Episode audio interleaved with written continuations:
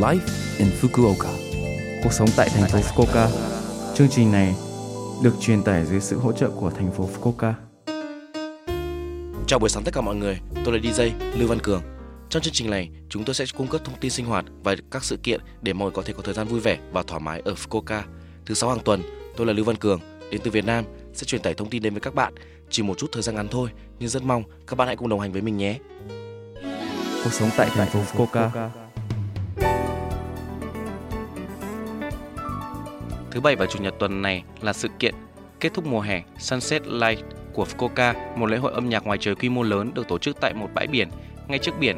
Tại những bãi biển đầy cát, rừng và khu cắm trại, một sân khấu sẽ được dựng lên và các nghệ sĩ nổi tiếng thuộc nhiều thể loại khác nhau sẽ xuất hiện.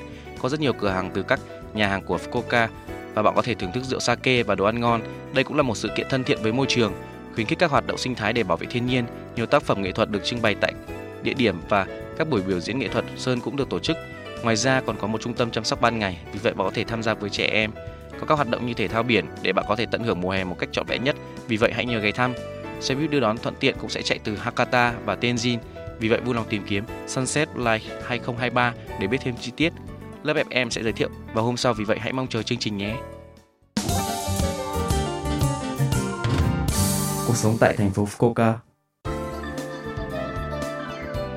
Ngày 1 tháng 9 là ngày phòng chống thiên tai hàng năm tại thành phố Fukuoka. Trong một tuần từ ngày 1 tháng 9, ngày phòng chống thiên tai đến ngày 7 tháng 9, khuyến mãi kho dự trữ của thành phố Fukuoka.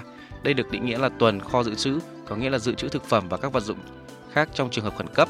Các nỗ lực đang được thực hiện nhằm nâng cao nhận thức cộng đồng về phòng chống thiên tai, bao gồm cả việc dự trữ tại nhà và các công ty. Tại sao chúng ta cần dự trữ? Ngay cả khi bạn sống sót sau một trận động đất hoặc bão, bạn không thể sống sót nếu không có nước và thức ăn. Nếu các cửa hàng đóng cửa, bạn không thể mua thức ăn và đồ uống.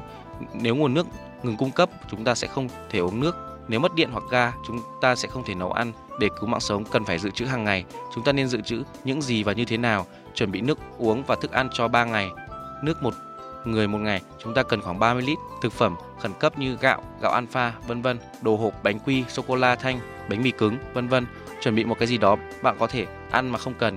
Kiểm tra xem bị pin trong đài hoặc đèn pin không. Chuẩn bị các vật dụng sơ cứu như thuốc và băng cá nhân mà bạn thường dùng. Nếu gia đình bạn có trẻ nhỏ, hãy chuẩn bị những vật dụng cần thiết như tạ lót. Ngoài nước uống, bạn còn cần nước cho sinh hoạt hàng ngày, chẳng hạn như dội toilet hàng ngày. Hãy chuẩn bị bằng cách chuẩn bị sẵn một bể nhựa chứa đầy nước máy và luôn đổ đầy nước vào bồn tắm. Lăn là một phương pháp luôn dự trữ lượng thực phẩm nhất định bằng cách mua thêm một ít thực phẩm bạn thường ăn, suy nghĩ về ngày hết hạn, ăn thực phẩm cũ nhất trước và mua nhiều hơn khi bạn ăn.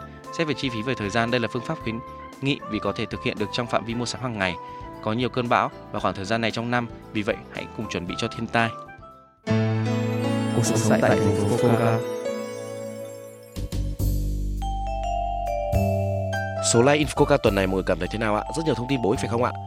Số phát sóng này lúc nào cũng có thể nghe bằng postcard. Ngoài ra, mọi người cũng có thể biết về nội dung truyền tải trên blog. Mọi người hãy xem qua trang chương trình từ trang chủ của lớp FM. Ngoài ra, chúng tôi cũng đang tìm kiếm các thông điệp gửi đến tôi và chương trình.